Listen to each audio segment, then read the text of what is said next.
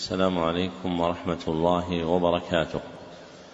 الحمد لله الذي صير الدين مراتب ودرجات وجعل للعلم به أصولا ومهمات. وأشهد أن لا إله إلا الله حقا وأشهد أن محمدا عبده ورسوله صدقا. اللهم صل على محمد وعلى آل محمد كما صليت على إبراهيم وعلى آل إبراهيم إنك حميد مجيد.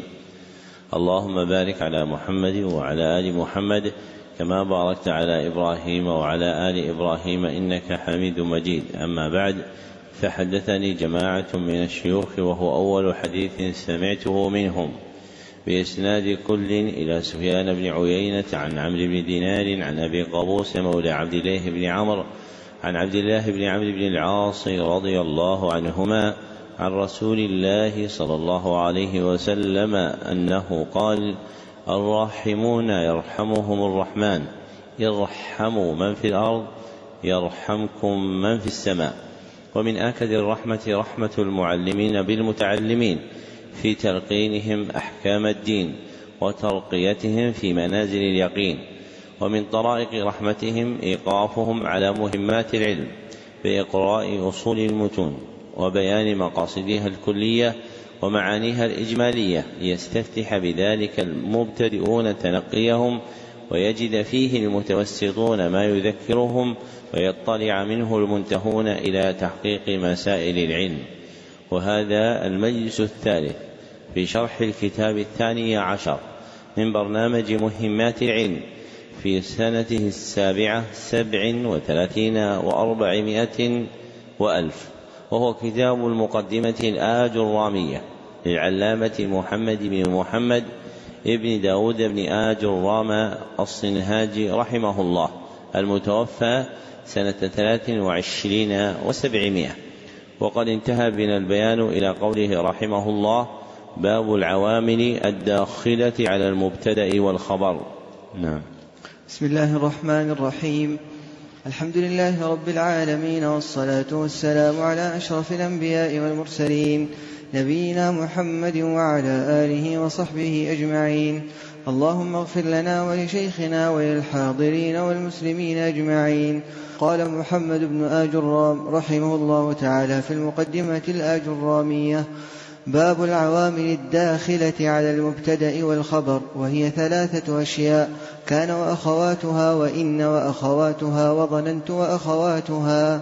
فأما كان وأخواتها فإنها ترفع الاسم وتنصب الخبر وهي كان وأمسى وأصبح وأضحى وظل وبات وصار وليس وما زال ومن فك وما فتئ وما برح وما دام وما تصرف منها نحو كان ويكون وكن. وأصبح ويصبح وأصبح. تقول كان زيد قائما وليس عمرو شاخصا وما أشبه ذلك. وأما إن وأخواتها فإنها تنصب الاسم وترفع الخبر. وهي إن وأن وكأن ولكن وليت ولعل. تقول إن زيدا قائم وليت عمرا شاخص وما أشبه ذلك. ومعنى إن وأن للتوكيد وكأن للتشبيه ولكن للاستدراك وليت للتمني ولعل للترجي والتوقع. وأما ظننت وأخواتها فإنها تنصب المبتدأ والخبر على أنهما مفعولان لها. وهي ظننت وحسبت وخلت وزعمت ورأيت وعلمت ووجدت واتخذت وجعلت وسمعت. تقول ظننت زيدا منطلقا ورأيت عمرا شاخصا وما أشبه ذلك. ذكر المصنف رحمه الله المرفوع الخامس والسادس وهما اسم كان وأخواتها وخبر إن وأخواتها ولم يفصح عنه ابتداء بل جعله منتظما في أصل كلي واسع. ترجم له بقوله باب العوامل الداخلة على المبتدأ والخبر. وتقدم أن العوامل جمع عامل وهو المقتضي للإعراب أي موجبه.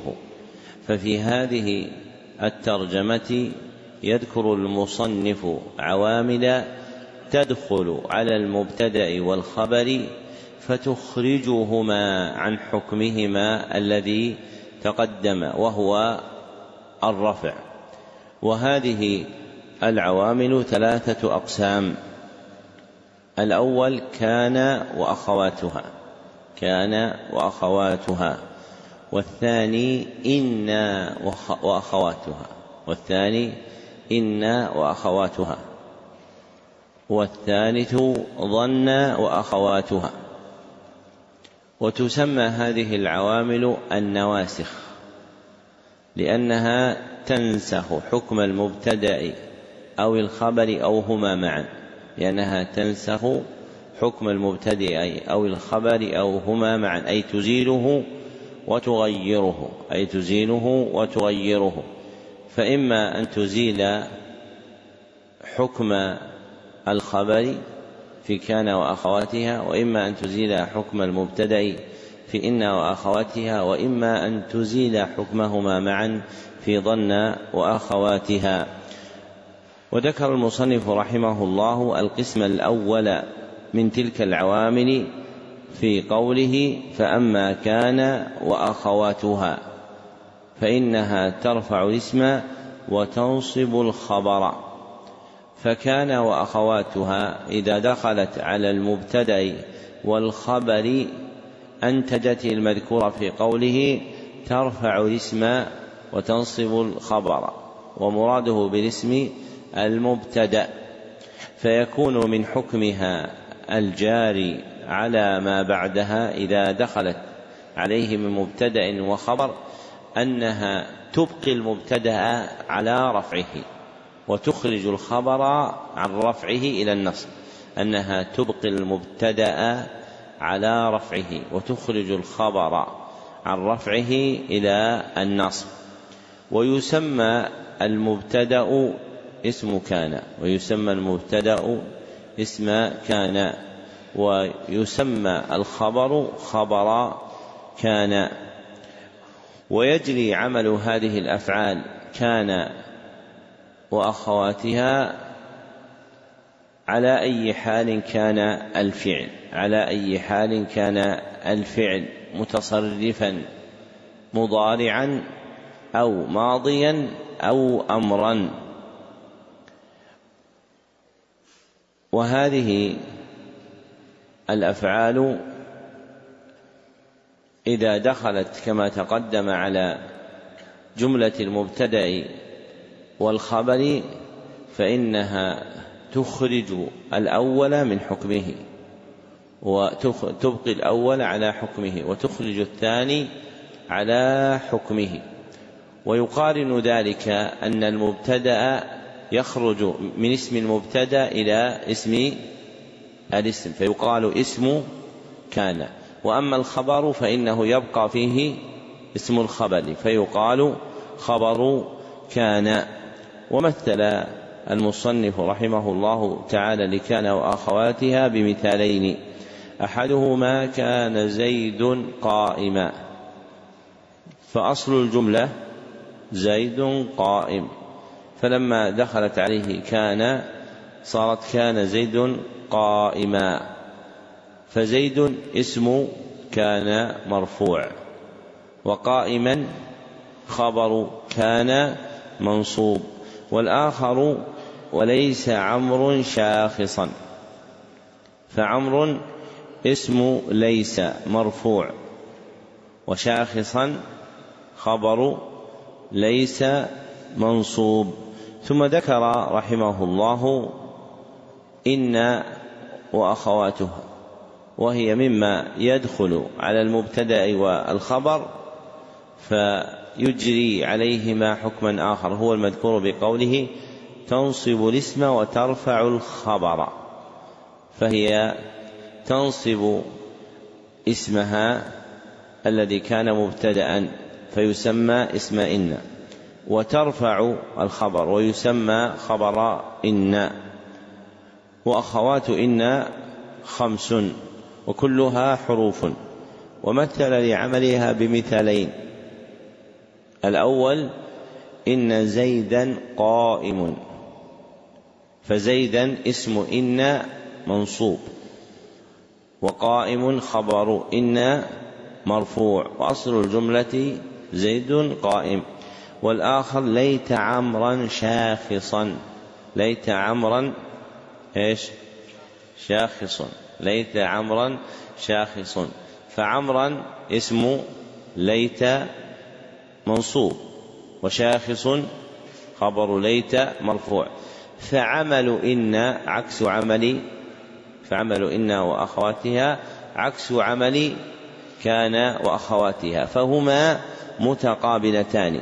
ثم ذكر المصنف القسم الثالث وهو ظننت وأخواتها أنهما يدخلان على المبتدأ والخبر فيخرجان معا من الرفع إلى النصب فيخرجان معا من الرفع إلى النصب.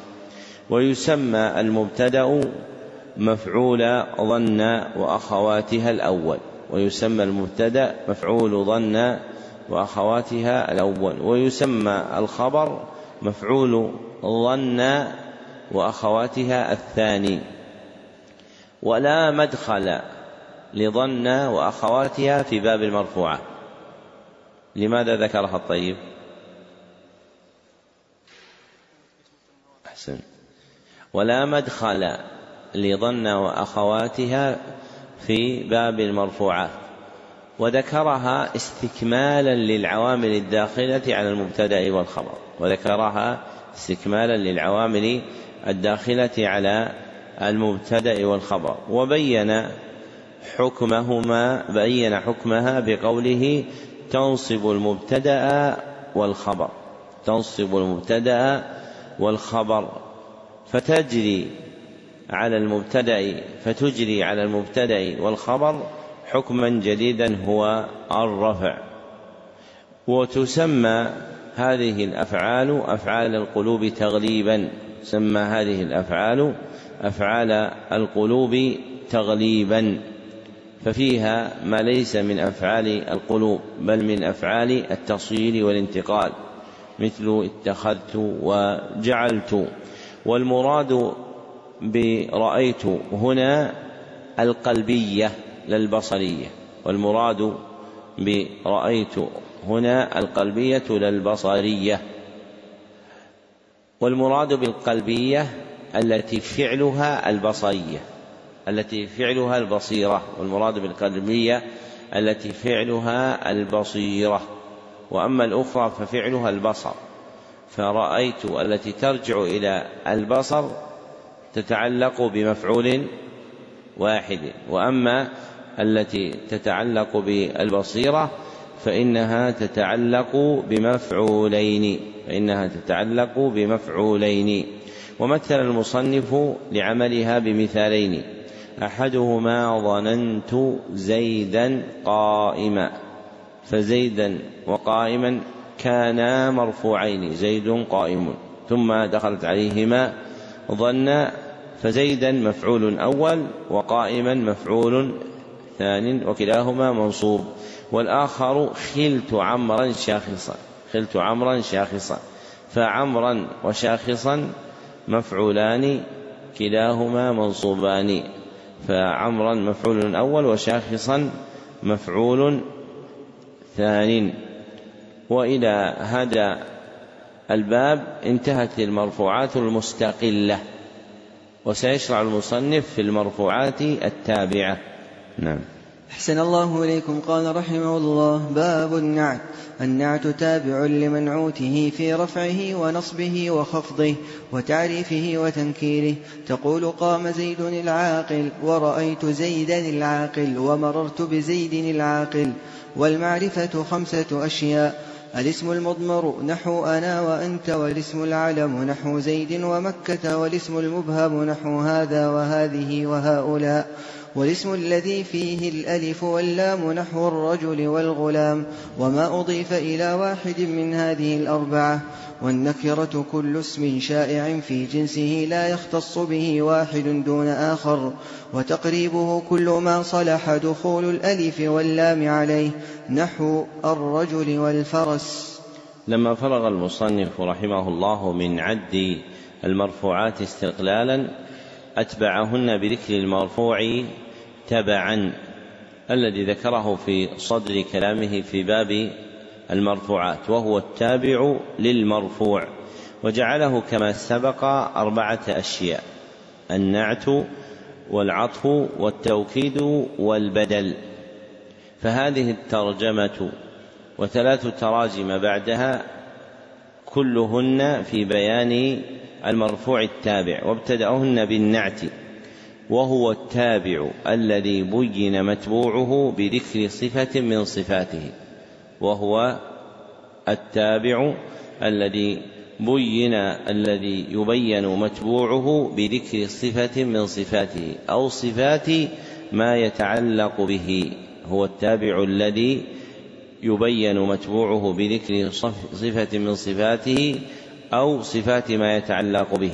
ومثل له فقال قام زيد العاقل ورأيت زيدا العاقل ومررت بزيد العاقل فالعاقل في الأمثلة المذكورة تابع للمنعوت أي الذي وقع عليه النعت وهو زيد وما بعده نعت له أي صفة له تتبعه في الإعراب. تتبعه في الإعراب رفعا ونصبا وخفضا وفي تعريفه. ففي المثال الأول قام زيد العاقل زيد مرفوع معرفة والعاقل نعت مرفوع معرفة. في المثال الثاني زيدا منصوب معرفة والعاقل نعت منصوب معرفة. وفي الثالث زيد مخفوض معرفة والعاقل نعت مخفوض معرفة. وهذه التبعية في التعريف والتنكير أوجبت على المصنف أن يذكر ما يناسب المقام من حقيقة المعرفة والنكرة. فذكر أن المعرفة خمسة أشياء. الأول الاسم المضمر. نحو أنا وأنت. وثانيها الاسم العلم وهو ما وضع لمعين بلا قيد. ما وضع لمعين بلا قيد مثل زيد ومكة. ما وضع لمعين بلا قيد مثل زيد ومكة. وثالثها الاسم المبهم. والمراد به اسم الإشارة والاسم الموصول. الاسم المبهم والمراد به اسم الإشارة والاسم الموصول. سمي مبهما لأنه يفتقر في بيان مسماه إلى قرينة.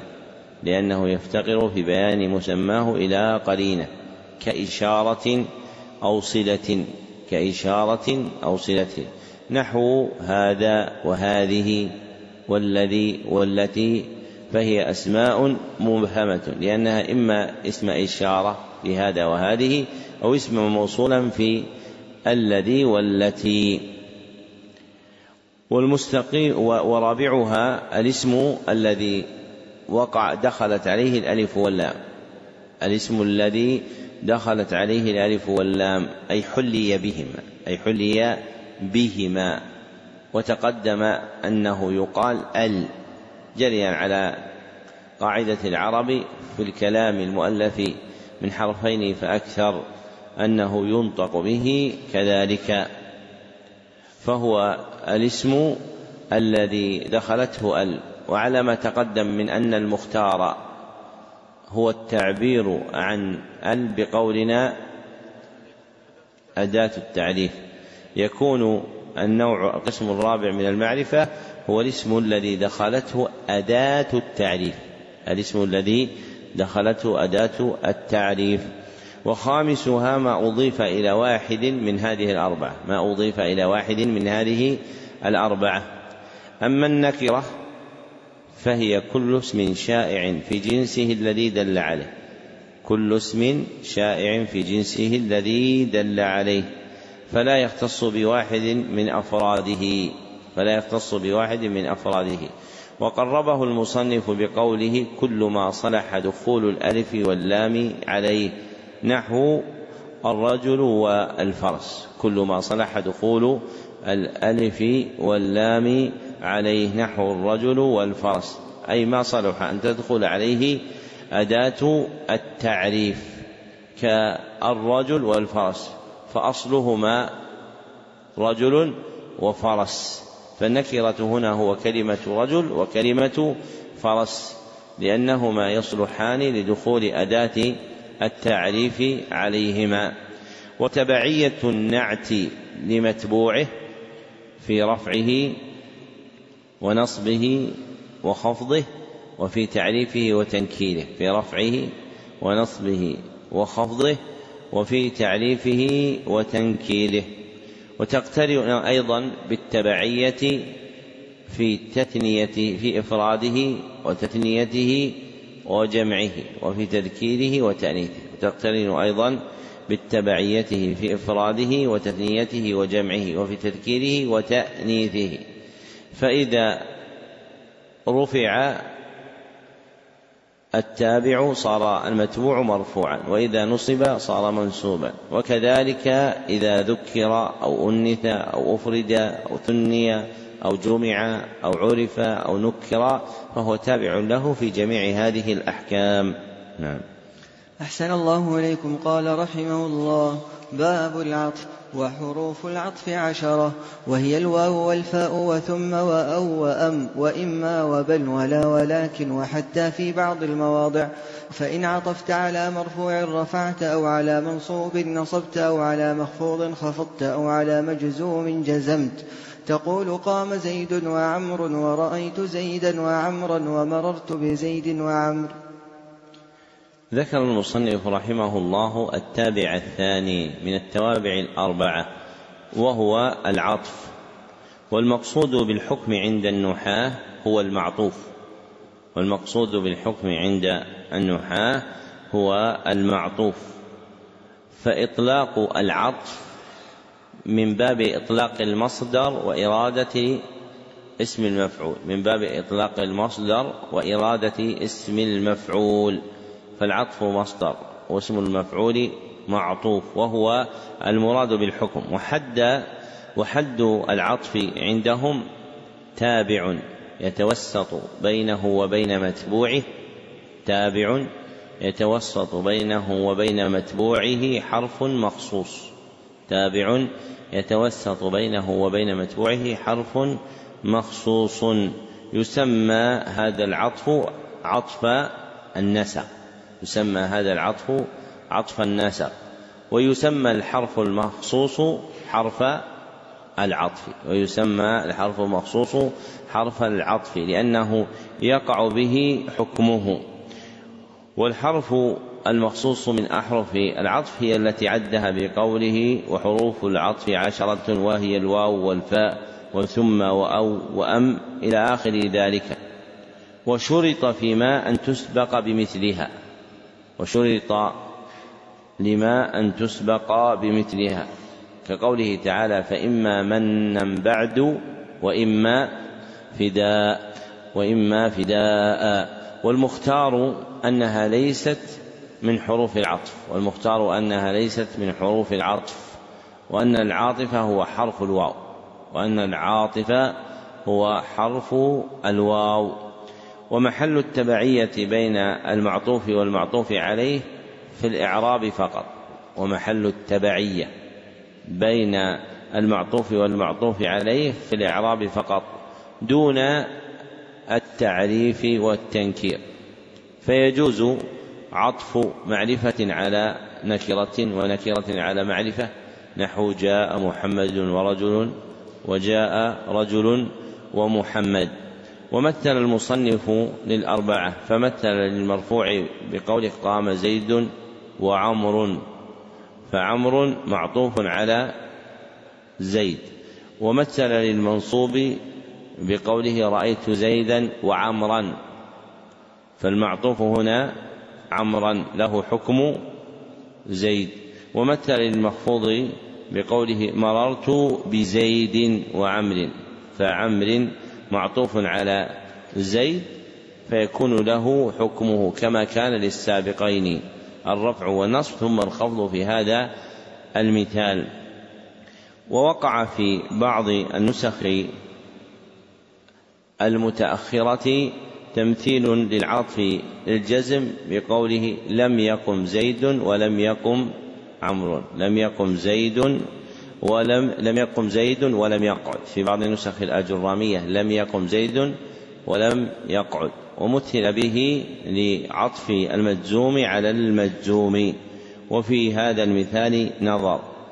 لأنه من عطف جملة على جملة. من عطف جملة على جملة. ويمثل له بقوله تعالى وإن تؤمنوا وتتقوا. وإن تؤمنوا وتتقوا. فتتقوا فعل مجزوم. عطف على الفعل الذي قبله وهو تؤمنوا. نعم. أحسن الله إليكم. قال رحمه الله باب التوكيد. التوكيد تابع للمؤكد في رفعه ونصبه وخفضه وتعريفه ويكون بألفاظ معلومة وهي النفس والعين وكل وأجمع وتوابع أجمع وهي أكتع وأبتع وأبصع. تقول قام زيد نفسه ورأيت القوم كلهم ومررت بالقوم أجمعين. هذا التابع الثالث من التوابع الأربعة وهو التوكيد وله نوعان. أحدهما التوكيد اللفظي ويكون بتكرير اللفظ وإعادته بعينه أو مرادفه ويكون بتكرير اللفظ وإعادته بعينه أو مرادفه. كقولك أخاك أخاك فالزمه كقولك أخاك أخاك فالزمه فأخاك الثانية توكيد لقولك أخاك الأولى والثاني التوكيد المعنوي التوكيد المعنوي وحده اصطلاحا التابع الذي يرفع احتمال السهو أو التوسع التابع الذي يرفع احتمال السهو أو التوسع في المتبوع. والمؤكدات ألفاظ معلومة كما قال المصنف أي معينة مبينة وهي خمسة. فالأول النفس والثاني العين والمراد بهما الحقيقة فتؤكد بهما. والثالث كل والرابع أجمع ويؤكد بهما للإحاطة والشمول. ويؤكد بهما للإحاطة والشمول. والخامس توابع أجمع التي تقترن بها فتأتي بعدها التي تقترن بها فتأتي بعدها وهي أكتع وأبتع وأبصع وهي أكتع وأبتع وأبصع. ويراد بها تقوية التأكيد ويراد بها تقوية التأكيد. ومحل التبعية هنا في الإعراب والتعريف والتنكير. في الإعراب والتعريف والتنكير.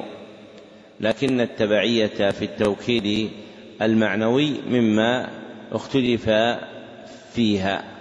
وما ذكرنا هو الأصل المشهور عند النحاة. ومثل له المصنف بثلاثة أمثلة. أحدها قام زيد نفسه. فنفسه توكيد مرفوع. فنفسه توكيد مرفوع لأنه يتبع مرفوعا هو زيد. وثانيها رأيت القوم كلهم فكلهم توكيد منصوب.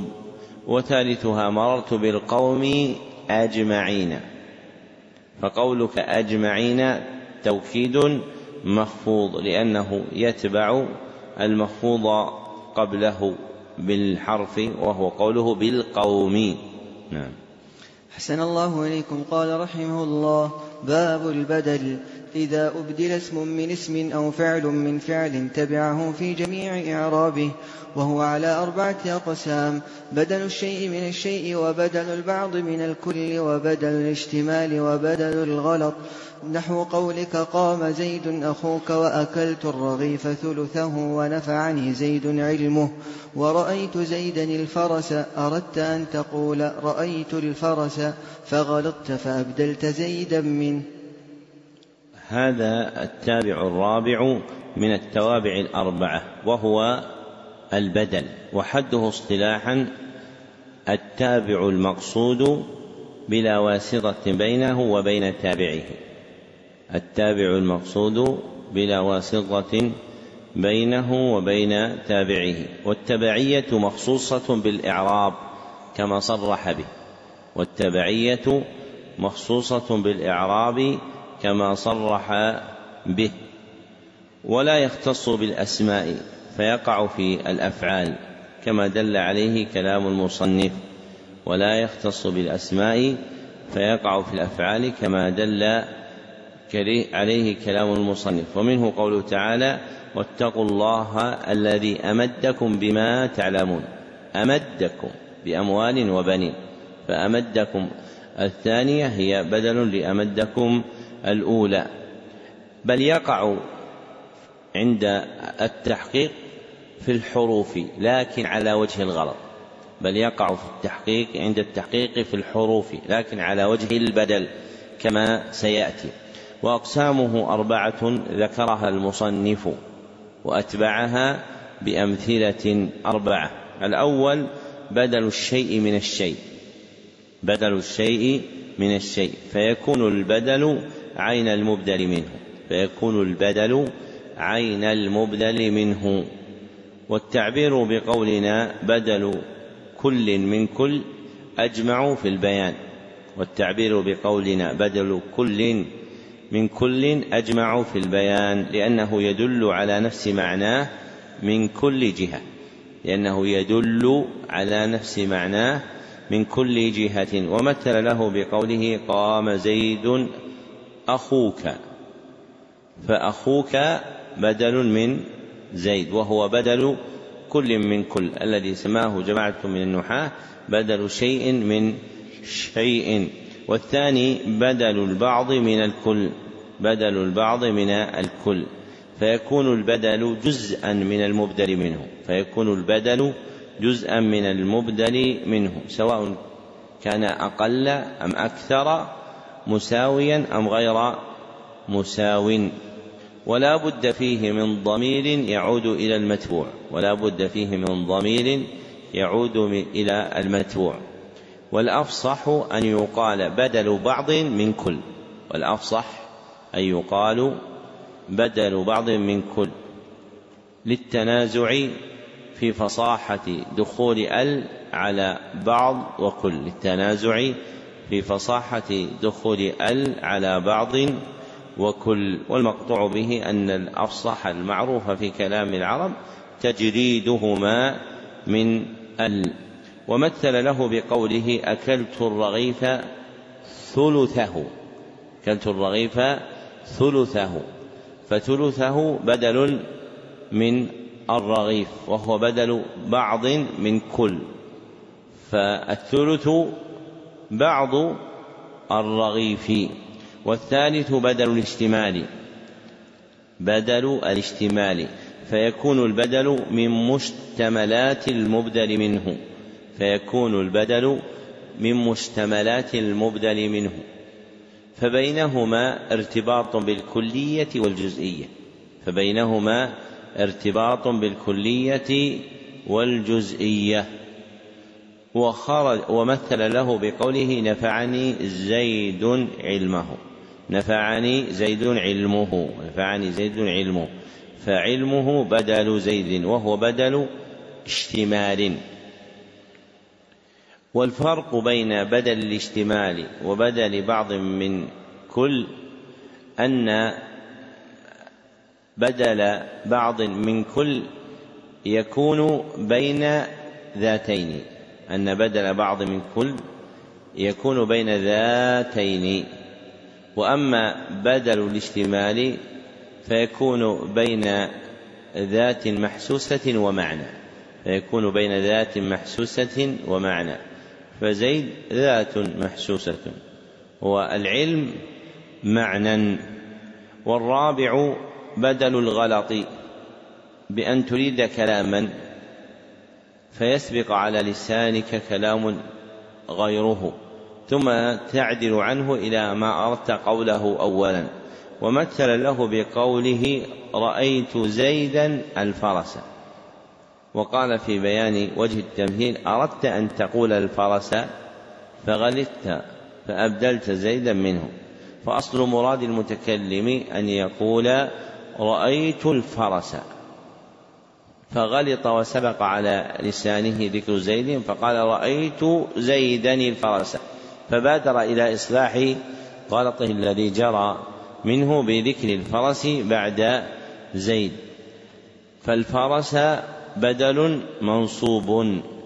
وسمى ابن هشام هذا النوع البدل المباين. وسمى ابن هشام هذا النوع البدل المباين يعني المغاير. وجعله أقساما منها بدل الغلط. وجعله أقساما منها بدل الغلط. وهذا أصح. ومنه في الحروف قولك جاء محمد في إلى المسجد. جاء محمد في إلى المسجد. أردت أن تقول جاء محمد إلى المسجد. فسبق على لسانك حرف في ثم عدلت عنه إلى قولك إلى الذي أردته أولا. وبهذا تم ذكر التوابع الأربعة وهي النعت والتوكيد والعطف والبدل. وهذه التوابع تجري عليها الأحكام الثلاثة الرفع والنصب والخفض. فتذكر في كل قسم من أقسام أحكام الاسم فتارة تكون في حكم الرفع وتارة تكون في حكمه النصب وتارة تكون في حكم الخفض لأنها توابع لما قبله فيجري عليها حكمها. نعم. أحسن الله إليكم قال رحمه الله. باب منصوبات الأسماء. المنصوبات خمسة عشر وهي المفعول به والمصدر وظرف الزمان وظرف المكان والحال والتمييز والمستثنى واسم لا والمنادى والمفعول من أجله والمفعول معه. وخبر كان وأخواتها واسم إن وأخواتها والتابع للمنصوب وهو أربعة أشياء. النعت والعطف والتوكيد والبدل. لما فرغ المصنف من بيان الحكم الأول من أحكام الاسم وهو الرفع وبين مواقعه أتبعه ببيان الحكم الثاني من أحكام الاسم وهو النصب. فعقد بابا عد فيه منصوبات الأسماء تسهيلا على الطالب وتشويقا له ليجتهد في حفظها وفهمها. ثم فصلها في التراجم المستقبلة. وتكون المعدودات من المنصوبات خمسة عشر بجعل ظرف الزمان وظرف المكان معدودا واحدا. بجعل ظرف الزمان وظرف المكان معدودا واحدا. هو الظرف. هو الظرف. وبجعل وبجمع خبر كان وأخواتها. واسم إن وأخواتها.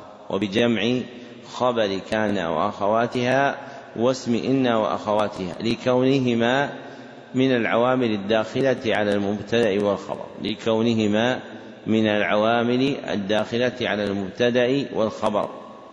ويفصل عد التابع أربعة أشياء. ويفصل عد التابع أربعة أشياء. فإذا عد على هذا الوفق صارت المنصوبات خمسة عشر صارت المنصوبات خمسة عشر ويمكن عدها على وجوه أخرى ذكرها الشراح. منها ما يفضي إلى جعلها أربعة عشر. فتنازع العادون فيها الجاعلون لها أنها أربعة عشر منصوبا في المنصوب الخامس عشر. الذي أهمله المصنف. فقد جزم تلميذ تلامذة المصنف وهو المكودي أن المصنف ترك الناصب الخامس عشر. وأحسن ما قيل فيه أنه مفعولا ظننت وأخواتها أنه مفعول مفعولا ظننت وأخواتها لأن المصنف قدم ذكرى فيما سلف فهو يختار فيها النصب. نعم. أحسن الله إليكم قال رحمه الله باب المفعول به وهو الاسم المنصوب الذي يقع به الفعل نحو قولك ضربت زيدا وركبت الفرس وهو قسمان ظاهر ومضمر فالظاهر ما تقدم ذكره والمضمر قسمان متصل ومنفصل. فالمتصل اثنا عشر نحو قولك ضربني وضربنا وضربك وضربك وضربكما وضربكم وضربكن وضربه وضربها وضربهما وضربهم وضربهن. والمنفصل اثنا عشر نحو قولك إياي وإيانا وإياك وإياك وإياكما وإياكم وإياكن وإياه وإياها وإياهما وإياهم وإياهن. ذكر المصنف رحمه الله الأول من منصوبات الأسماء وهو المفعول به وحده بقوله وهو الاسم المنصوب الذي يقع به الفعل وهو الاسم المنصوب الذي يقع به الفعل فهو مبني على ثلاثة أصول. الأول أنه اسم أنه اسم فلا يكون فعلا ولا حرفا. فلا يكون فعلا ولا حرفا. والثاني أنه منصوب فلا يكون مخفوضا فلا يكون مرفوعا ولا مخفوضا. والثالث أن الفعل يقع به فهو متعلق بالفعل ولا يعقل بدونه. فهو متعلق بالفعل ولا يعقل بدونه. والباء في قوله به بمعنى على. والباء في قوله به بمعنى على. وأبين من هذا أن يقال هو الاسم الذي يقع عليه فعل الفاعل أو يتعلق به.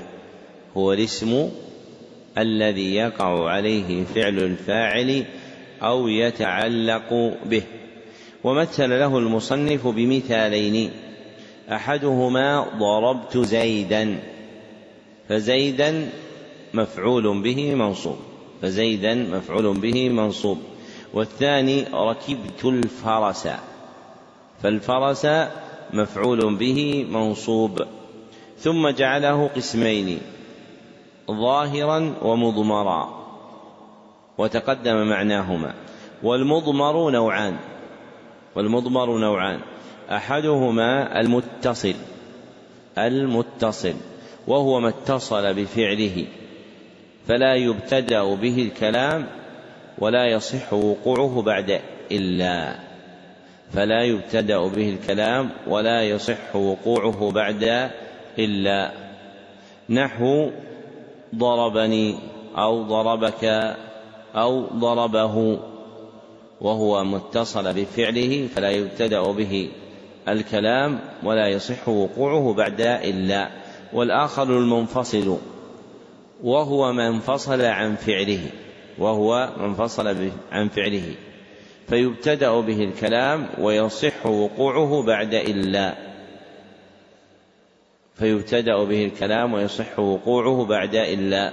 وربما دل على متكلم نحو إياي أو مخاطب نحو إياك أو غائب نحو إياه.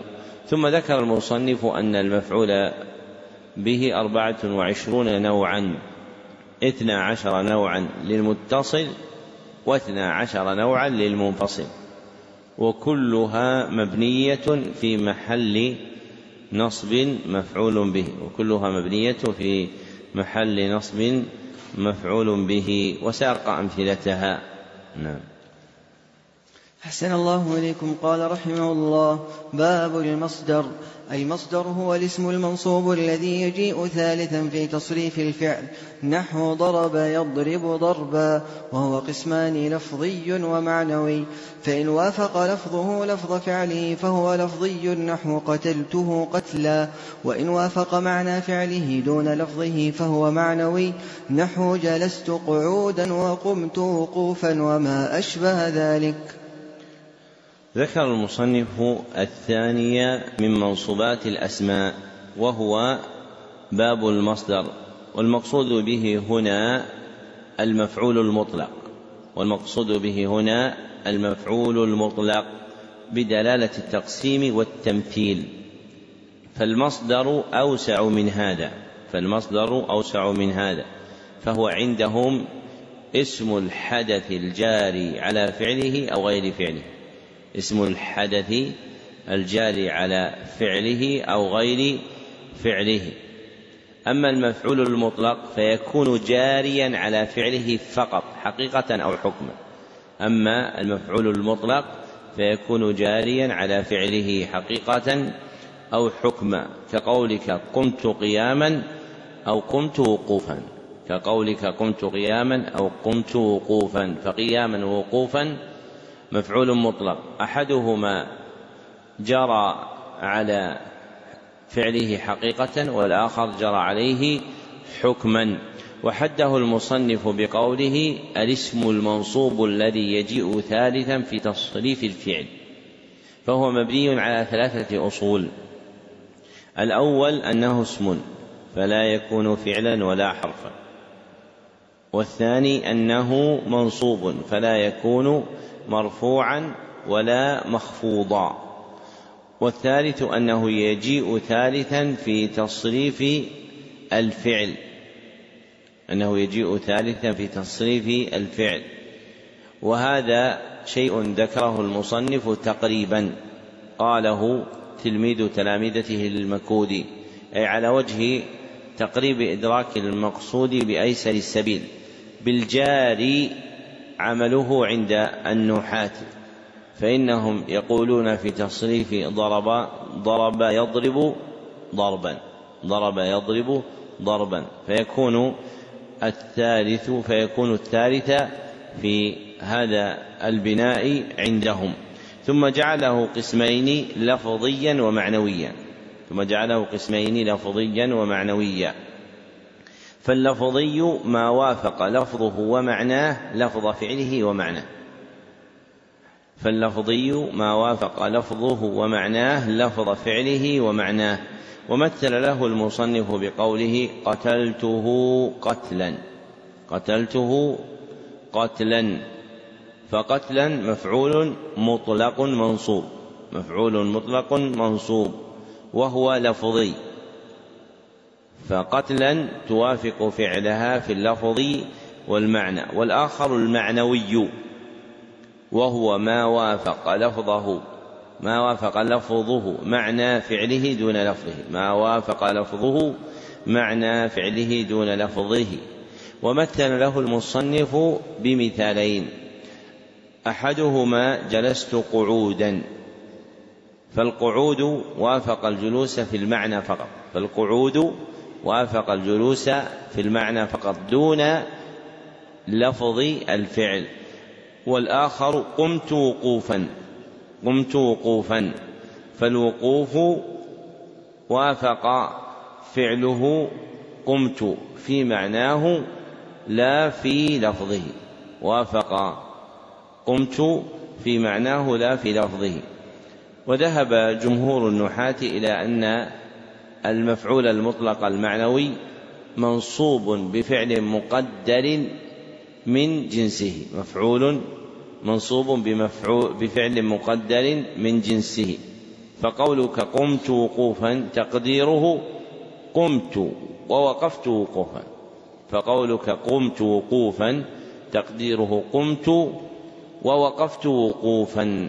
فيكون وقوفا مفعولا مطلقا. نصبه بفعل مقدر يرجع إلى عصره في اللفظ فيتفقان لفظا ومعنى. نعم.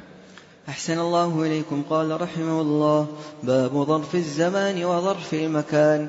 ظرف الزمان هو اسم الزمان المنصوب بتقدير في نحو اليوم والليلة وغدوة وبكرة وسحرا وغدا وعتمة وصباحا ومساء وأبدا وأمدا وحينا وما أشبه ذلك.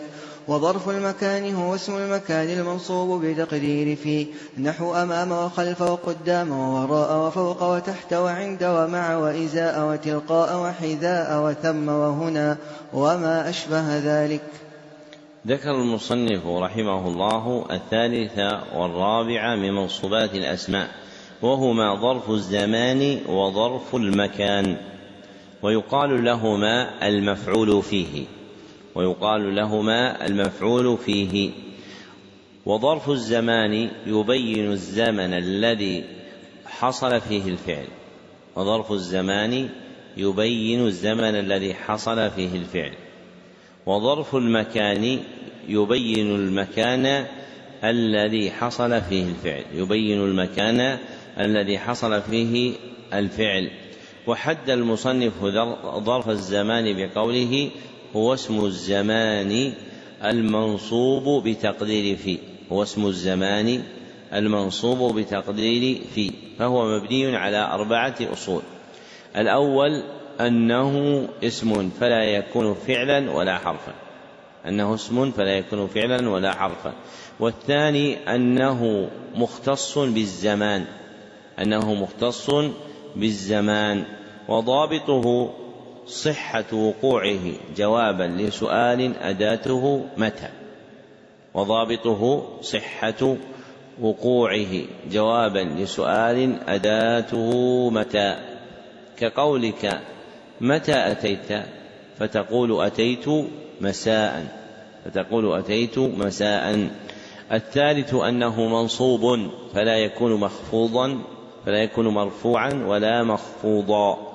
والرابع أنه منصوب في تقدير بتقدير في أي متضمن معنى أنه منصوب بتقدير في أي متضمن معنى في. ثم ذكر اثنا عشر اسما من أسماء الزمان وهي اليوم والليلة وغدوة إلى آخر ما ذكر. فإذا جاءت في جملة على تقدير في أعربت ظرف زمان. كقولك سرت ليلة. سرت ليلة. فليلة ظرف زمان منصوب على الظرفية. ظرف زمان منصوب على الظرفية. وحد المصنف ظرف المكان بقوله هو اسم المكان المنصوب بتقدير فيه. وهو مبني على أربعة أصول. الأول أنه اسم فلا يكون فعلا ولا حرفا. والثاني أنه اسم مختص بالمكان. أنه اسم مختص بالمكان. وضابطه أنه يصح وقوعه. جواب لسؤال أداته أين؟ وضابطه صحة وقوعه. جوابا لسؤال أداته أين؟ كأن تقول أين محمد؟ فتجاب بقول أحدهم أمام المسجد. فتجاب بقول أحدهم أمام المسجد. فأمام ظرف مكان والرابع والثالث أنه منصوب فلا يكون مرفوعا ولا مخفوضا. والرابع أنه منصوب في تقدير في أي متضمن معناه أي متضمن معناه. ويتعذر التقدير به في بعض أفراد ظرف الزمان ويتعذر التقدير به في بعض أفراد ظرف المكان في بعض أفراد ظرف المكان. نحو عند نحو عند فلا تقدر بفي والأولى أن يقال إنه على معنى في إنه على معنى في لا كما ذكر المصنف أنه بتقدير في وإنما على معنى في ذكره الكفراوي في شرح الأجرامية وغيره. فاسم المكان هو الاسم المنصوب بتقدير إيش؟ معنى في. هو الاسم المنصوب بتقدير معنى في. ثم ذكر اثنا عشر اسما من أسماء المكان هي أمام وخلف وقدام إلى آخره. فتعرب ظرف مكان منصوبة. كقولك جلست أمام المعلم جلست أمام المعلم. فقولك أمام ظرف مكان منصوب على الظرفية. والجامع لتعريف المفعول فيه أن يقال والجامع لتعريف المفعول فيه أن يقال هو اسم الزمان والمكان الذي يقدر بفي أو معناها. هو اسم الزمان أو المكان الذي يقدر بفي أو معناها. وحكم ظرف الزمان والمكان هو النصب كما تقدم على أنه مفعول فيه. فهذان الفردان يجمعان فيجعلان في أصل واحد وهو الظرفية التي تسمى مفعولا فيه. نعم. أحسن الله إليكم قال رحمه الله. باب الحال. الحال هو الاسم المنصوب المفسر لمن بهم من الهيئات.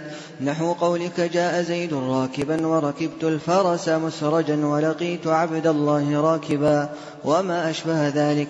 ولا يكون الحال إلا نكرة ولا يكون إلا بعد تمام الكلام ولا يكون صاحبها إلا معرفة. ذكر المصنف رحمه الله خامس منصوبات الأسماء وهو الحال. وحده بقوله الاسم المنصوب المفسر لمن بهم من الهيئات فهو مبني على ثلاثة أصول. الأول أنه اسم فلا يكون فعلا ولا حرفا. فلا يكون فعلا ولا حرفا. والثاني أنه منصوب. فلا يكون مرفوعا ولا مخفوضا. والثالث أنه يفسر من بهم من الهيئات دون الذوات. أنه يفسر من بهم من الهيئات دون الذوات. فالمفسر لما أبهم من الذوات كما سيأتي هو التمييز. فالحال تتعلق بتفسير, بتفسير الهيئة التي علقت بالفعل. فالحال تتعلق بتفسير الهيئة التي علقت بالفعل. وانبهم غير فصيح. وانبهم غير فصيحة. وحملها على الأفصح أن يقال أبهما. فتصير الحال الاسم المنصوب المفسر لما أبهم من الهيئات وضابطها صحة وقوعها جوابا لسؤال أداته كيف وضابط الحال صحة وقوعها جوابا لسؤال أداته كيف ومثل له المصنف بثلاثة أمثلة أحدها جاء زيد راكبا فراكبا حال منصوبة. وثانيها ركبت الفرس مسرجا فمسترجا حال منصوبة وثالثها لقيت عبد الله راكبا فراكبا حال منصوبة. فالركوب في المثال الأول مفسر لفعل المجيء وفي المثال الثاني مسرجا مفسر لهيئة الركوب وراكبا مفسر لهيئة لقياه عبد الله. ثم ذكر المصنف شروط الحال وهي ثلاثة. الأول أنه لا يكون إلا نكرة لا معرفة. أنه لا يكون إلا نكرة لا معرفة. وثانيها أنه لا يكون إلا بعد تمام الكلام. أنه لا يكون إلا بعد تمام الكلام. فلو لم تذكر الحال لكان الكلام تاما. فلو لم تذكر الحال لكان الكلام تاما. فلو قلت ركبت الفرس ولم تذكر قولك مسرجا فإن الكلام هنا تام مفيد. وثالثها أن صاحبها لا يكون إلا معرفة أن صاحبها لا يكون إلا معرفة. وما جاء نكرة فهو مؤول بالمعرفة. وما جاء نكرة فهو مؤول بالمعرفة أي مرجوع بها إليها فيرجع إلى الأصل في الباب وهو تعلق الحال بالمعرفة. نعم. أحسن الله إليكم قال رحمه الله. باب التمييز. التمييز هو الاسم المنصوب المفسر لمن بهم من الذوات. نحو قولك تصبب زيد عرقا وتفقأ بكر شحما وطاب محمد نفسا. واشتريت عشرين غلاما وملكت تسعين نعجة وزيد أكرم منك أبا وأجمل منك وجها. ولا يكون إلا نكرة ولا يكون إلا بعد تمام الكلام. ذكر المصنف رحمه الله السادس من منصوبات الأسماء وهو التمييز وحده بقوله الاسم المنصوب المفسر لمن بهم من الذوات فهو مبني على ثلاثة أصول. الأول أنه اسم فلا يكون فعلا ولا حرفا. والثاني أنه منصوب فلا يكون مرفوعا ولا مخفوضا. والثالث أنه يفسر من بهم من الذوات دون الهيئات أنه يفسر من بهم من الذوات دون الهيئات. فمفسر الهيئات هو الحال فمفسر الهيئات هو الحال. وتقدم أن إن بهم ليست فصيحة فالتمييز هو الاسم المفسر لما أبهم الاسم المفسر لما أبهم من الذوات. ويحصل بهذا الفرق بين التمييز والحال في متعلق التفسير. فمتعلق التفسير في الحال هو الهيئات ومتعلقه في التمييز هو الذوات. ومثل له المصنف بسبعة أمثلة. أحدها تصبب زيد عرقا فعرق تمييز منصوب. وثانيها تفقأ بكر شحما فشحما تمييز منصوب. وثالثها طاب محمد نفسا فنفسا تمييز منصوب. ورابعها اشتريت عشرين كتابا فكتابا تمييز منصوب. وخامسها ملكت تسعين نعجة فنعجة تمييز منصوب. وسادسها وسابعها زيد أكرم منك أبا. وأجمل منك وجها. فأبا في المثال الأول تمييز منصوب ووجها في المثال الثاني تمييز منصوب. ثم ذكر المصنف شروط التمييز وهي اثنان. أحدهما أنه لا يكون إلا نكرة لا معرفة أنه لا يكون إلا نكرة لا معرفة. والآخر أنه لا يكون إلا بعد تمام الكلام. أنه لا يكون إلا بعد تمام الكلام. فلو لم يذكر كان الكلام تاما فلو لم يذكر كان الكلام تاما وهذا في الغالب. فإنه قد يأتي قبل تمامه. فإنه قد يأتي قبل تمامه. كقولك عندي كقولك عشرين درهما عندي. كقولك عشرين درهما عندي فدرهما تمييز وجاء قبل تمام الكلام. فلو قلت عشرين درهما لم يتم الكلام حتى تقول عندي. فما ذكره من أنه لا يكون إلا بعد تمام الكلام باعتبار الأصل الغالب باعتبار الأصل الغالب. فإن الشيء إذا غلب فشمل أكثر الأفراد جعل أصلا بينه الشاطبي في الموافقات. نعم. أحسن الله إليكم. قال رحمه الله باب الاستثناء وحروف الاستثناء ثمانية وهي إلا وغير وسوى وسوى وسواء وخلا وعدا وحاشا. فالمستثنى بإلا ينصب إذا كان الكلام موجبا تاما. نحو قام القوم إلا زيدا وخرج الناس إلا عمرا. وإن كان الكلام منفيا تاما جاز فيه البدل والنصب على الاستثناء نحو ما قام أحد إلا زيد وإلا زيدا. وإن كان الكلام ناقصا كان على حسب العوامل نحو ما قام إلا زيد وما ضربت إلا زيدا وما مررت إلا بزيد. والمستثنى بغير وبسوى وسوى وسواء مجرور لا غير. والمستثنى بخلا وعدا وحاشا يجوز نصبه وجره.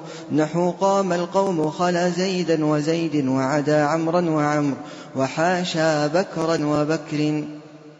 ذكر المصنف السابع من منصوبات الأسماء وهو المستثنى وترجم له باب الاستثناء لإندراج أحكام أخرى فيه. لاندراج أحكام أخرى فيه. والمقصود منها باعتبار المنصوبات هو المستثنى في بعض أحواله. والمقصود منها في باب المنصوبات هو المستثنى في بعض أحواله. والمستثنى هو ما دخلت عليه إلا وأخواته أو الاسم الذي دخلت عليه إلا وأخواتها. والاستثناء إخراج شيء من شيء بإلا أو إحدى أخواتها والاستثناء إخراج شيء من شيء بإلا أو إحدى أخواتها. وهو الذي يتعلق به عند الأصوليين المخصص المتصل.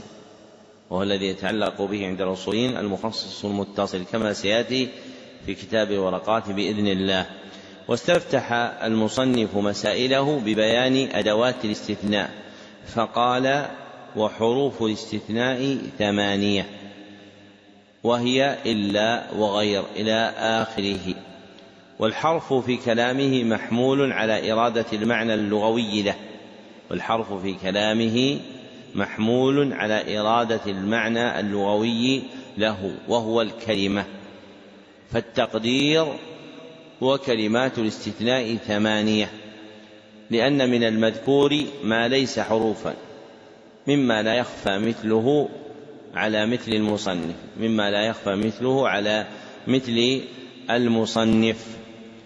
والأولى أن يقال في هذا المقام أدوات الاستثناء أن يقال في هذا المقام أدوات الاستثناء لتندرج فيه الحروف وغيرها.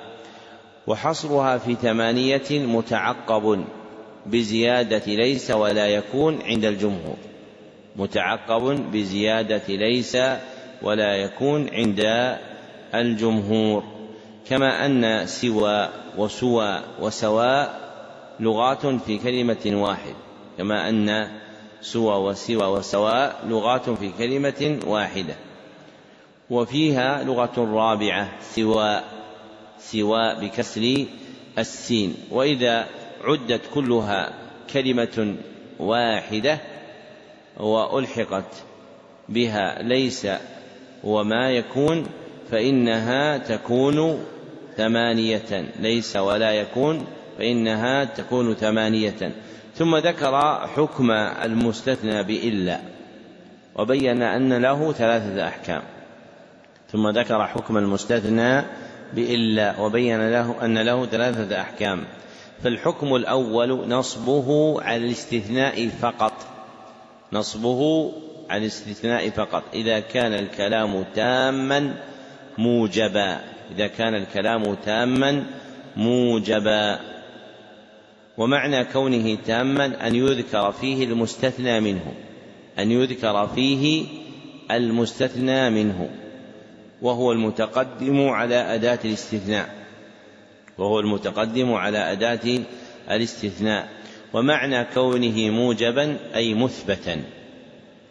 أي مثبتا لا يسبقه نفي أو شبهه. ومثل له المصنف بمثالين. الأول قام القوم إلا زيدا. فزيدا مستثنى منصوب. لأن الكلام هنا تام موجب.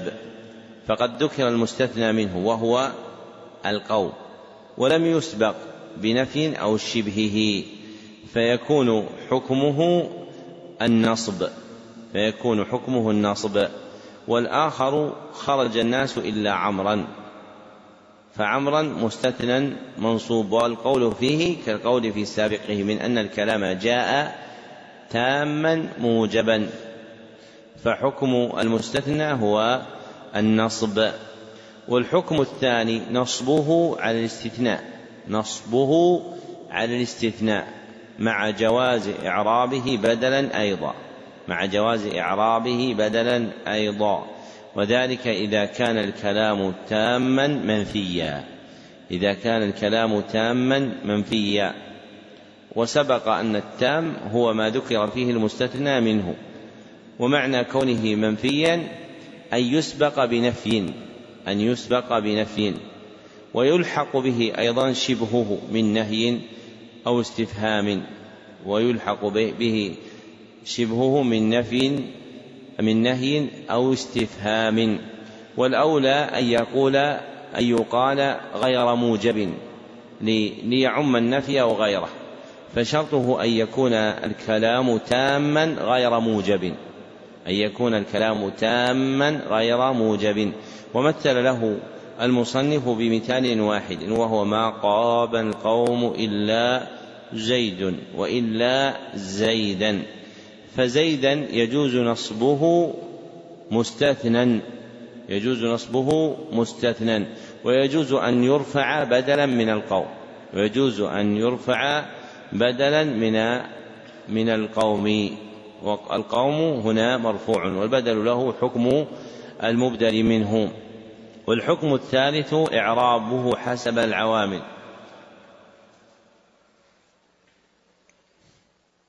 والحكم الثالث إعرابه حسب العوامل وذلك إذا كان الكلام ناقصا. وذلك إذا كان الكلام ناقصا. ومعنى كونه ناقصا أن لا يذكر فيه المستثنى منه.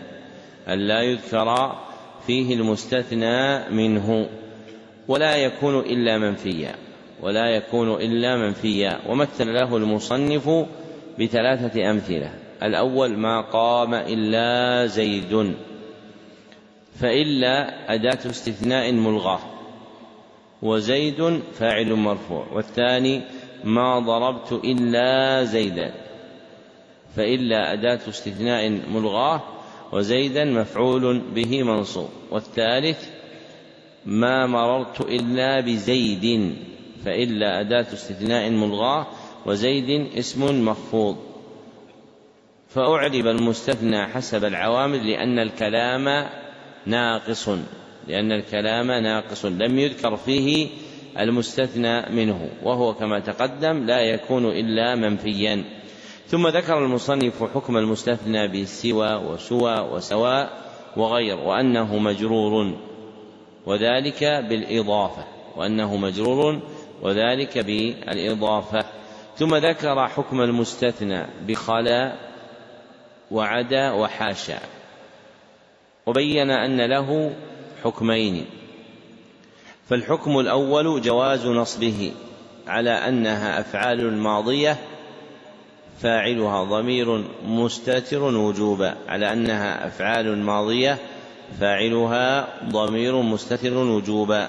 والحكم الثاني جواز جره على أنها حروف جر جواز جره على أنها حروف جر. ومثل له المصنف بثلاثة أمثلة نسقا هي قام القوم خلا زيدا وزيد وعدا عمرا وعمر وحاشا بكرا وبكر فالكلمات الثلاث زيد وعمر وبكر وقعت تارة منصوبة على أن ما تقدمها أفعال ماضية وفاعلها ضمير مستتر ووقعت تارة أخرى مخفوضة على أن ما تقدمها وهي عدا وحاشا وخلا حروف جر. نعم. أحسن الله إليكم. قال رحمه الله باب لا اعلم أن لا تنصب النكرة بغير تنوين إذا باشرت النكرة ولم تتكرر لا. نحو لا رجل في الدار فإن لم تباشرها وجب الرفع ووجب تكرار لا. نحو لا في الدار رجل ولا امرأة وإن تكررت لا جاز إعمالها وإلغاؤها. فإن شئت قلت لا رجل في الدار ولا امرأة وإن شئت قلت لا رجل في الدار ولا امرأة. ذكر المصنف رحمه الله الثامن من منصوبات الأسماء وهو اسم لا النافية للجنس. اسم لا النافية للجنس أي التي تنفي الخبر عن جميع أفراد جنسها أي التي تنفي الخبر عن جميع أفراد جنسها وهي تعمل عمل إن وأخواتها الذي تقدم وهي تعمل عمل إن وأخواتها الذي تقدم. وبوب المصنف بقوله باب لا دون قوله اسم لا. وإن كان هو المراد من منصوبات الأسماء فمنصوب الاسم هنا هو اسم لا. ومجموع ما ذكره المصنف من أحوالها ثلاث. ومجموع ما ذكره المصنف من أحوالها ثلاث. فالحال الأولى أن اسمها إن كان مضافا أو شبيها بالمضاف نصب معربا. أن اسمها إذا كان مضافا. أو شبيها بالمضاف نصب معربا وإن كان مفردا بني على ما ينصب به وإن كان مفردا بني على ما ينصب به. والمفرد هنا ما ليس جملة ولا شبه جملة والمفرد هنا ما ليس جملة ولا شبه جملة. والمضاف هو الاسم المقيد بالنسبة إلى اسم آخر. هو الاسم المضاف الاسم المقيد بالنسبة إلى اسم آخر. كقولك عبد الله كقولك عبد الله. وسيأتي الكلام على الإضافة في باب مخفوضات الأسماء. وشبه المضاف هو ما تعلق به شيء من تمام معناه. ما تعلق به شيء من تمام معناه. كقولك ذاكرا ربك.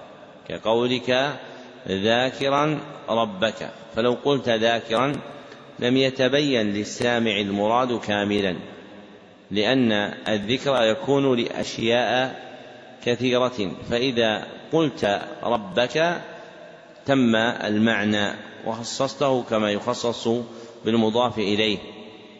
وعلامته أنه يعمل فيما بعده. ونصب لا اسمها يكون بثلاثة شروط. ونصب لا اسمها يكون بثلاثة شروط. أحدها أن يكون اسمها نكرة. أن يكون اسمها نكرة. وثانيها أن يكون اسمها متصلا بها. أن يكون اسمها متصلا بها غير مفصول عنها. غير مفصول عنها ولو بالخبر. وثالثها أن تكر أن لا تكرر لا أن لا تكرر لا. وزيد شرط رابع وهو ألا تكون مقترنة بحرف جر. ألا تكون مقترنة بحرف جر. ومثل له المصنف بمثال واحد وهو لا رجل في الدار. وهو لا رجل في الدار. فرجل اسم لا مبني على الفتح. فرجل اسم لا مبني على الفتح. والحال الثانية أنها لا تؤثر عملا. أنها لا تؤثر عملا. وذلك إذا لم تباشر النكرة. وذلك إذا لم تباشر النكرة. فيجب الرفع والتكرار كما ذكر المصنف. فيجب الرفع والتكرار كما ذكر المصنف. والمختار عدم وجوب التكرار لكنه الأفصح. المختار عدم وجوب التكرار لكنه الأفصح. ومثل له المصنف بقوله لا في الدار رجل ولا امرأة. لا في الدار رجل ولا امرأة. فلا حرف نفي ملغى. حرف نفي ملغى. وفي الدار جار ومجرور. في محل رفع خبر مقدم. جار ومجرور في محل رفع خبر مقدم مقدم. ورجل مبتدأ مؤخر. ورجل مبتدأ مؤخر. وامرأة معطوفة على كلمة رجل المرفوعة. وامرأة معطوفة على كلمة رجل المرفوعة. والحال الثالثة جواز إعمالها وإلغائها. جواز إعمالها وإلغائها فيستوي الحالان. وذلك إذا باشرت النكرة وتكررت. وذلك إذا باشرت النكرة وتكررت. فإن شئت قلت لا رجل في الدار ولا امرأة. لا رجل في الدار ولا امرأة. وإن شئت قلت لا رجل في الدار ولا امرأة. لا رجل في الدار ولا امرأة. كما مثل المصنف. فلا هنا باشرت النكرة يعني جاءت بعدها وتكررت فجاز إعمالها وجاز إلغاء عملها فتارة يكون ما بعدها مبنيا على الفتح وتارة يكون مرفوعا على الابتداء. نعم. أحسن الله إليكم. قال رحمه الله باب المنادى. المنادى خمسة أنواع المفرد العلم والنكرة المقصودة والنكرة غير المقصودة والمضاف والمشبه بالمضاف. فأما المفرد العلم والنكرة المقصودة فيبنيان على الضم من غير تنوين. نحو يا زيد ويا رجل والثلاثة الباقية منصوبة لا غير. ذكر المصنف رحمه الله التاسع من منصوبات الأسماء وهو المنادى. وحده اسم وقع عليه طلب الإقبال بياء. اسم وقع عليه طلب الإقبال بياء أو إحدى أخواتها. وهو قسمان معرب ومبني. وهو قسمان معرب ومبني. وأخوات ياء هي أدوات النداء غيرها هي أدوات النداء غيرها مثل الهمزة وأي وآ بالمد إلى آخر المذكور عند النحاة. وأم الباب في النداء هي الياء وأم الباب في النداء هي ياء. فأكثر ما يكون النداء في كلام العرب بها. وبوب المصنف باب المنادى دون تقييد يميز المنصوبات. لأن لها حالا تخرج به عن ذلك فمراده بعض أحوالها. فللمنادى حالان فللمنادى حالان. الحال الأولى البناء على الضم البناء على الضم. إذا كان المنادى مفردا علما أو نكرة مقصودة البناء على الضم. إذا كان المنادى مفردا علما أو نكرة مقصودة. والمراد بالمفرد هنا ما ليس مضافا ولا شبيها بالمضاف. ما ليس مضافا ولا شبيها بالمضاف. وعلى هذا تقدم أن المفرد في اصطلاح النحاة يقع مقابلا لثلاثة أشياء. أولها يقع مقابلا للمثنى والجمع وثانيها يقع مقابلا للجملة شبه الجملة. ثالثها يقع مقابلا لمضاف وشبه المضاف. والمراد بالنكرة المقصودة النكرة التي يقصد بها واحد معين. النكرة التي يقصد بها واحد معين. يصح إطلاق لفظها عليه. يصح إطلاق لفظها عليه. كقولك لأخيك يا رجل ما بك. كقولك لأخيك يا رجل ما بك. فالقصد هنا النية فالقصد هنا النية أي نكرة منوية أي نكرة منوية. فهي باعتبار اللفظ نكرة وباعتبار القلب معرفة باعتبار اللفظ نكرة وباعتبار القلب معرفة. وأحكام النحو تجري على اللفظ الظاهر. والبناء على الضم يختص بما كان علما أو نكرة مقصودة. والبناء على الضم يختص بما كان علما أو نكرة مقصودة مفردين. فإن كان مع التثنية فالبناء على الألف وإن كان مع جمع المذكر السالم فالبناء على الواو فالبناء على الواو. والجامع لها أن يقال المفرد العلم والنكرة المقصودة يبنيان على ما يرفعان به. النك العلم والنكرة المقصودة يرفع يبنيان على ما يرفعان به. المفرد العلم والنكرة المقصودة يبنيان على ما يرفعان به. فإن رفع بالألف كان بناؤهما على الألف أو بالواو بني كان البناء على الواو. وقول المصنف لما ذكر بناء هذا النوع على الضم من غير تنوين صفة كاشفة لأن كل مبني لا ينون. صفة كاشفة لأن كل مبني لا ينون. وما وقع منه في الشعر فداعيه الضرورة. وما وقع منه في الشعر فداعيه الضرورة. لماذا في الشعر تكون داعيه الضرورة؟ لأجل البحر. يعني الشعر له خاصية. هل هو مطاوع مثل النثر أم غير مطاوع؟ غير مطاوع. ولذلك الحريري بعبارة رشيقة أشار إلى هذا. فقال آه قال صرف أيوة أحسن. أحسن وجائز في صنعة الشعر الصرف أن يصرف الشاعر ما لا ينصرف. فذكر حكما من أحكام الضرورة وهو صرف ما لا يصرف. لكن الحامل عليه هو صلف الشعر.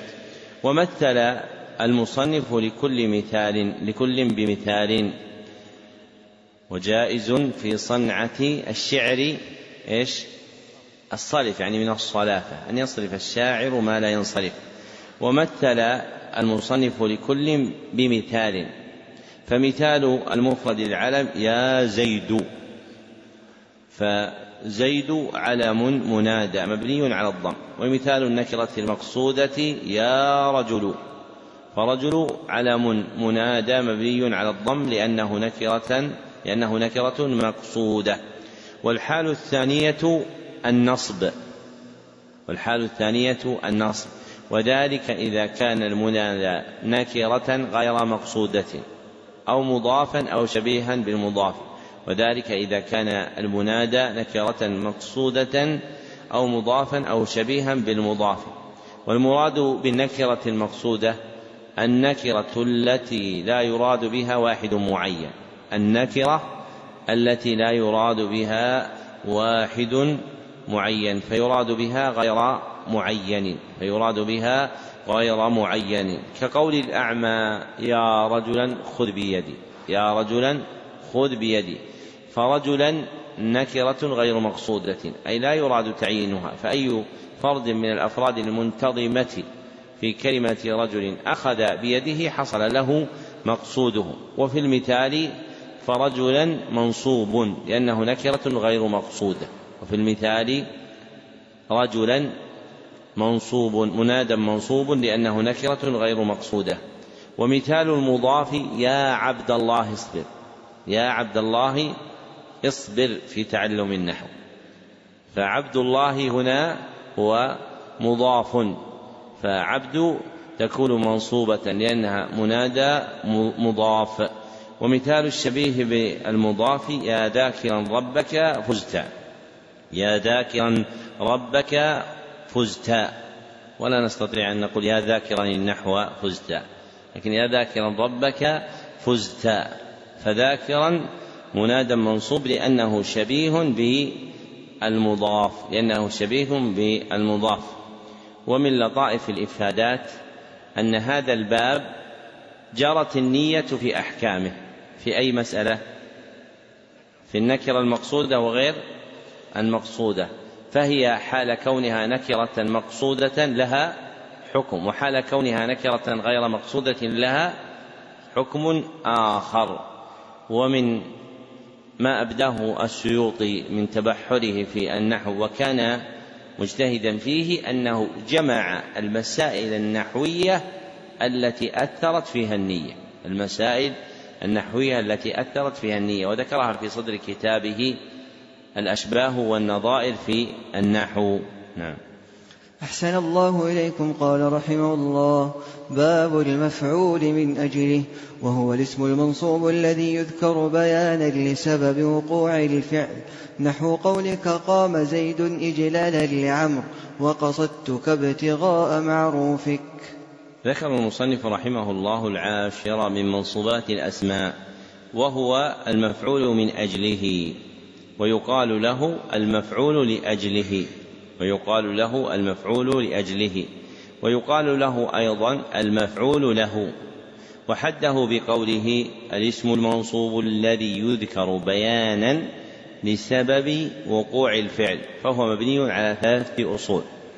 أحدها أنه اسم فليس فعلا ولا حرفا.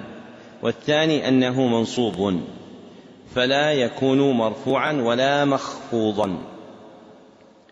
والثالث أنه يذكر بيانا لسبب وقوع الفعل. أنه يذكر بيانا لسبب وقوع الفعل. فيقع جوابا لسؤال تقديره لم حدث الفعل. فيقع جوابا لسؤال تقديره لما وقع الفعل أي لأي شيء وقع الفعل. فيكون الجواب مفعولا لأجله.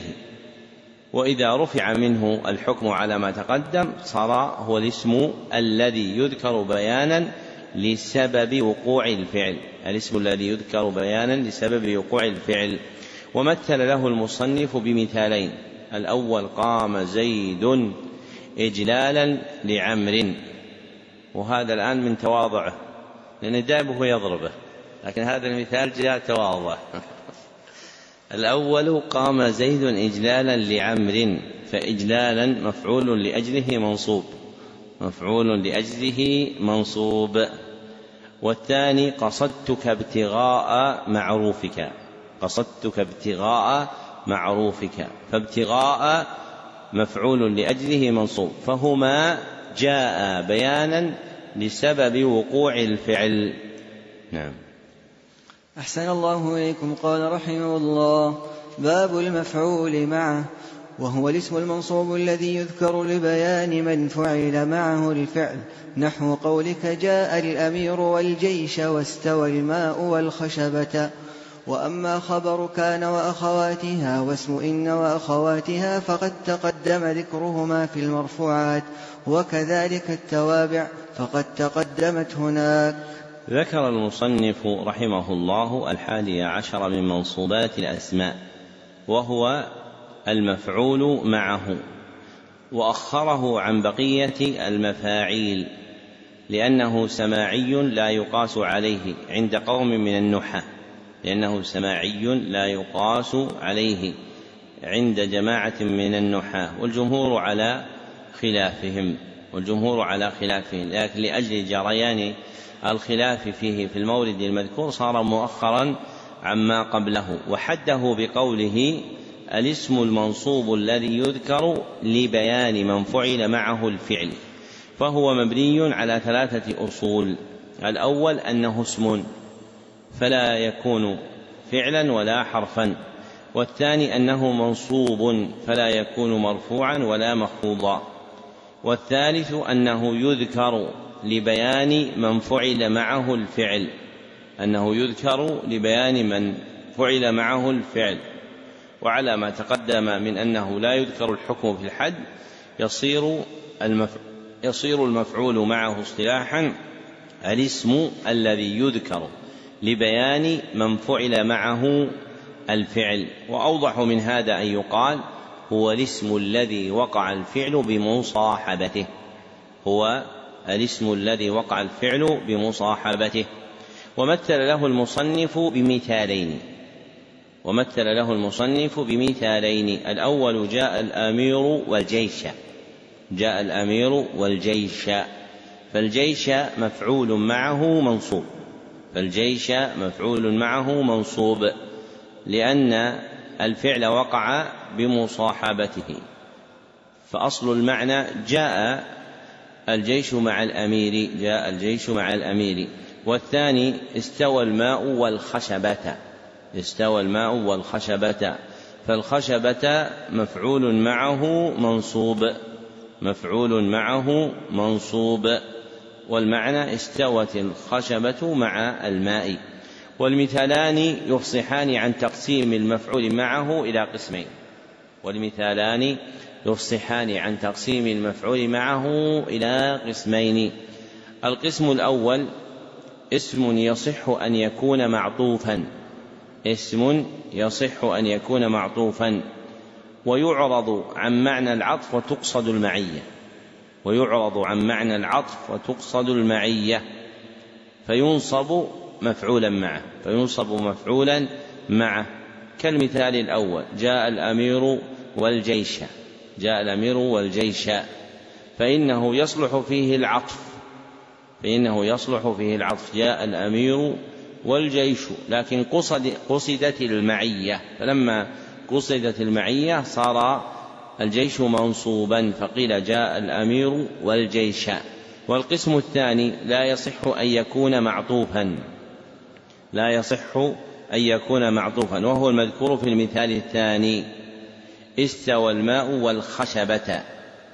استوى الماء والخشبة. فإنه لا يصح العطف هنا لأن الخشبة لا تستوي مع الماء وإنما يستوي الماء معها أي يصل إليها. والخشبة هي التي توضع في جانب النهر لمعرفة قياس الماء. الخشبة المرادة في المثال هي الخشبة التي تنصب في جانب النهر لمعرفة ارتفاع الماء إذا زاد فيضان الماء فيه. وأشار المصنف بعدما سبق إلى الثاني عشر والثالث عشر من منصوبات الأسماء. وهما خبر كان وأخواتها واسم إن وأخواتها. وقد تقدما. وأشار أيضا إلى الرابع عشر من منصوبات الأسماء وهو التوابع.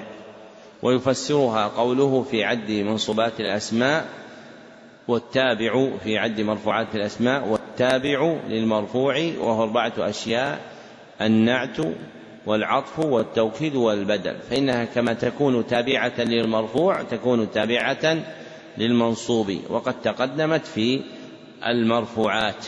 وبقي الخامس عشر من منصوبات الأسماء الذي لم يذكره المصنف عند العد وهو في الأصح ما تقدم. ذكره في باب العوامل الداخلة على المبتدأ وهو مفعول ظننت مفعول ظننت وأخواتها. وبهذا يكون قد تم عد المنصوبات خمسة عشر وتم عد المفعولات خمسة. هي المفعول به والمفعول معه والمفعول فيه والمفعول لأجله ماذا بقي؟ والمفعول المطلق والمفعول المطلق فالمفاعيل هي هذه الخمسة. نعم. أحسن الله إليكم قال رحمه الله باب مخفوضات الأسماء. المخفوضات ثلاثة أنواع مخفوض بالحرف ومخفوض بالإضافة وتابع للمخفوض. فأما المخفوض بالحرف فهو ما يخفض بمن وإلى وعن وعلى وفي ورب والباء والكاف واللام. وحروف القسم وهي الواو والباء والتاء. وبواو رب ومذ ومنذ. وأما ما يخفض بالإضافة فنحو قولك غلام زيد وهو على قسمين ما يقدر باللام وما يقدر بمن. فالذي يقدر باللام نحو غلام زيد والذي يقدر بمن نحو ثوب خز وباب ساج وخاتم حديد. لما فرغ المصنف من بيان الحكم الأول والثاني من أحكام الأسماء وهي الرفع والنصب في باب مرفوعات الأسماء وباب منصوبات الأسماء ختم بباب مخفوضات الأسماء فذكر أنها ثلاثة. النوع الأول مخفوض بالحرف وهو ما دخلت وهو ما دخل عليه حرف من حروف الخفض. ما دخل عليه حرف من حروف الخفض. وذكر المصنف حروف الخفض في أول الكتاب وأعادها هنا ثانية بزيادة واو رب ومذ ومنذ بزيادة واو رب ومذ ومنذ. والنوع الثاني مخفوض بالإضافة مخفوض بالإضافة. وتقدم أن الإضافة نسبة تقليدية بين اسمين. نسبة تقليدية بين اسمين. تقتضي جر الأثانيهما تقتضي جر ثانيهما. ومثل له بقوله غلام زيد. فزيد مخفوض لأنه مضاف إليه فغلام مضاف وزيد مضاف إليه. وجعل المصنف معنى الإضافة على قسمين. وجعل المصنف معنى الإضافة على قسمين. أحدهما ما يقدر باللام. ما يقدر باللام. وضابطه أن يكون المضاف ملكا للمضاف له أو مستحقا له. وضابطه أن يكون المضاف ملكا للمضاف إليه أو مستحقا له. كقولك غلام زيد كقولك غلام زيد فهو ملك له.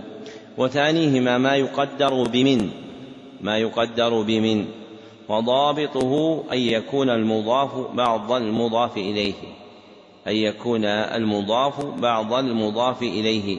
ومثل له المصنف بقوله ثوب خز وباب ساج وخاتم حديد. وكل واحد من هذه يكون بعض المضاف إليه. يكون بعض المضاف إليه. فالخز بعض الثياب فالثياب من الخز وغيره. وكذا يقال فيما بعدها. وبقي معنا معنى ثالث للإضافة. ذكره جماعة من النحاة وهو أنها تكون بمعنى في أنها تكون بمعنى في. ومنه قوله تعالى بل مكر الليل والنهار بل مكر الليل والنهار أي مكر في الليل والنهار أي مكر في الليل والنهار. وضابطه أنه ما لا يصلح معه من وفي اللذين تقدم. ضابطه أنه ما يصلح ما لا يصلح معه ما تقدم ولا يصلح معه إلا تقدير في والنوع الثالث من المخفوضات مخفوض بالتبعية لمخفوض مخفوض بالتبعية لمخفوض. والتوابع أربعة هي النعت والتوكيد والعطف والبدل. فالحكم عليها خفضا كالحكم عليها رفعا ونصبا. ويعلم منه أن المخفوضات ترجع إلى نوعين. أن المخفوضات ترجع إلى نوعين. أحدهما مخفوض مستقل. مخفوض مستقل. وهو المخفوض بالإضافة وهو المخفوض بالحرف أو بالإضافة. وهو المخفوض بالحرف أو بالإضافة. والآخر مخفوض تابع. مخفوض تابع وهو أربعة أنواع. النعت والتوكيد والعطف والبدل. وبهذا نكون فرغنا بحمد الله من بيان معاني هذه المقدمة على ما يناسب المقام. ونبتدئ إن شاء الله تعالى بعد العصر بالكتاب الذي يليه وهو نخبة الفكاري. وقبل انفضاضكم أنبهكم إلى وجود كتاب أهديته أو أهدي إليكم خاصة ولغيركم عامة. وهو كتاب قدم له شيخنا صالح بن فوزان الفوزان حفظه الله وقال في تقديمه له وأنا أوصي بدراسته والاستفادة منه. وأنشأ صاحبه بعد فراغه منه قصيدة أحب أن تكون في أسماعكم في المسجد النبوي. فقال فيها يا أيها الركب الميمم سيره لله دونك نجدة المعوان. سر في أمورك راشدا متوثقا بالشرع واحذر قعدة الشيطان. واتبع كتاب الله والسنن التي صحت عن المختار من عدنان. واخلع رداء الجهل واطرح صنوه. لبس التعصب قبح الثوبان. واطلب لقلبك هجرتان هما هما. في كفة الميزان راجحتان. لله أخلص واتبعن رسوله فهما سبيل السلم والإحسان. واصدع بأمر الله في أحكامه واصبر وجاهد عصبة الطغيان. واحذر شرور النفس إن جاهدتهم فالنفس إن تطغى فللخذلان. والله ناصر دينه فتيقنوا من وعده فالصدق للرحمن. تمت وصية صالح ولنفسه. وصى بها والفضل للمنان. تجدون نسخة من هذا الكتاب في مكتبة نصيحة. والإخوان الذين يسكنون في السكن المجاني أو السكن الميسر يجدون نسخهم في سكنهم. وفق الله الجميع لما يحب ويرضى الحمد لله رب العالمين وصلى الله وسلم على عبده ورسوله محمد وآله وصحبه أجمعين.